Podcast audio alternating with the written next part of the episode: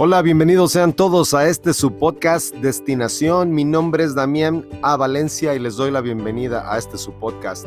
También quiero agradecerle a todos aquellos que hablan de este podcast, comparten este podcast, nos dan sus impresiones, su crítica o sus uh, comentarios con respecto a temas que quisieran tratar de veras por su, por su atención y por su participación. Gracias. En esta ocasión quiero hablar acerca de de algo que yo creo que muchos estaríamos de acuerdo. Digamos, si vamos por la calle y hacemos una encuesta de lo más informal y le preguntamos a la gente, a la gente que nos encontremos si quieren ser mejores o incluso mejor con aquellas personas con las que ya tenemos cierta intimidad y con las que ya nos conocemos y les preguntáramos si quisieran ser mejores personas, no me cabe duda que la gran mayoría uh, respondería en el afirmativo, ¿no? Todos quieren ser mejores personas. Sin embargo, cuando le vamos a poner, cuando le vamos a poner forma, cuando le vamos a dar uh, alguna actividad, cuando tratamos de definir cómo llegar a ser mejores, ahí es donde las, ahí es donde la, donde la carreta se nos atora, porque muchos de ellos, porque muchos de nosotros, más bien dicho, no sabemos, es más, no quisiéramos ni admitir en público que queremos ser mejores. Ser mejores sin duda algo que llama la atención y como ya dije, yo estoy convencido de que muchos eh, lo deseamos, pero no es tan sencillo como eso. Eh, para muchos de nosotros ser mejores viene con un sentido de culpabilidad, con un dejo de vergüenza, con un poquito de timidez y con un mucho de miedo. Porque dentro de nosotros hay algo que nos hace más bien mantenernos en el, en el, dentro del rebaño y, sobre, y ser bueno implica inevitablemente sobresalir. Hay un dicho en Japón que dicen que el clavo que el clavo que está más alto es el que recibe el martillazo y esa mentalidad les da, por ejemplo, en el pueblo japonés esa tendencia de no querer, de, mantenerse en su lugar, de no querer sobresalir, de formar parte uh, o convertirse en un engrane de esta máquina gigantesca que se llama sociedad. En este lado del mundo, en nuestra cultura occidental, también tenemos ciertos lastres, ciertas restricciones, ciertos márgenes que no nos atrevemos a, traspasar. Y me refiero, por ejemplo, a la idea de la humildad. La humildad sin duda eh, hemos considerado, la gran mayoría de nosotros, que es una virtud.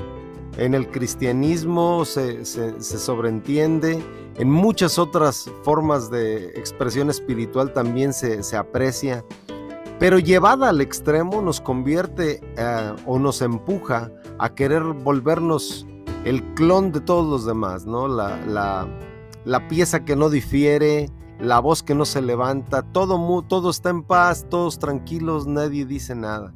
Y a veces eso pudiera ser un problema para aquellos que no, que quisieran deber ser mejores.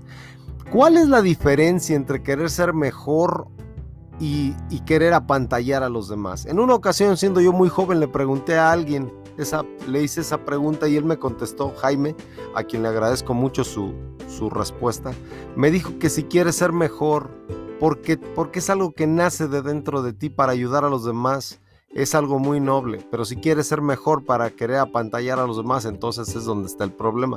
Creo que tiene toda la razón. Ah, debe ser algo que nace dentro de nosotros. Hace, hace ya muchos años alguien nos platicaba una, una de esas fábulas, y se llaman fábulas porque en este caso incluye animales que tienen la habilidad de, hablar y comunicarse, ¿no? Y en una de esas fábulas que eran muy reconocidas en, la antigüedad y que sin duda tienen validez para nuestro tiempo actual, esta persona platicaba de la historia de una, un águila que puso un huevo, bueno, puso sus huevos en un nido en la parte alta de la montaña, pero por azares del destino, cuando los huevos empezaron a, abrirse, eh, los polluelos de águila empujaron el huevo que todavía no se abría y este empezó a rodar cuesta abajo y terminó en la planicie.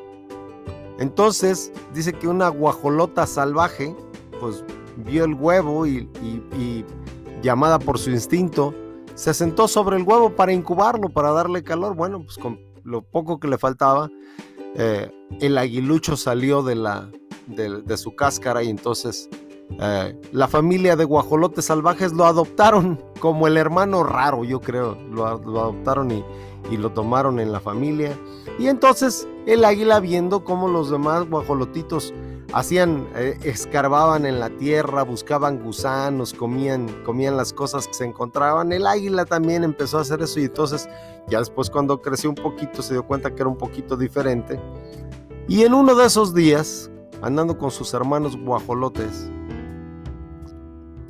ve una sombra que, que recorre la planicie, una sombra imponente de algo que sobrevuela.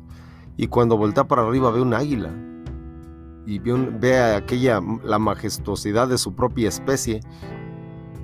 Pero entonces sus hermanos vinieron a verlo por la confusión que, que, encontraron en él y le dijeron, no te preocupes, dice, son águilas, pero esos son diferentes a nosotros, ni ellos pueden hacer lo que nosotros, ni nosotros podemos volar como ellos. Pero había algo que le llamaba la atención al águila. Y esta persona nos decía que muchos de nosotros somos águilas viviendo en un mundo de guajolotes. Yo creo que es verdad. Yo creo que muchos de nosotros vemos aquello, aquello que es majestuoso, aquello que es grande, aquello que puede hacer lo que nosotros no hacemos. Y te preguntas si tú tienes lo que se necesita, si hay algo que te llama la atención porque tú también eres parte de ese, de ese grupo que, se eleva, que, que vuela alto en vez de andar picoteando el suelo buscando gusanos.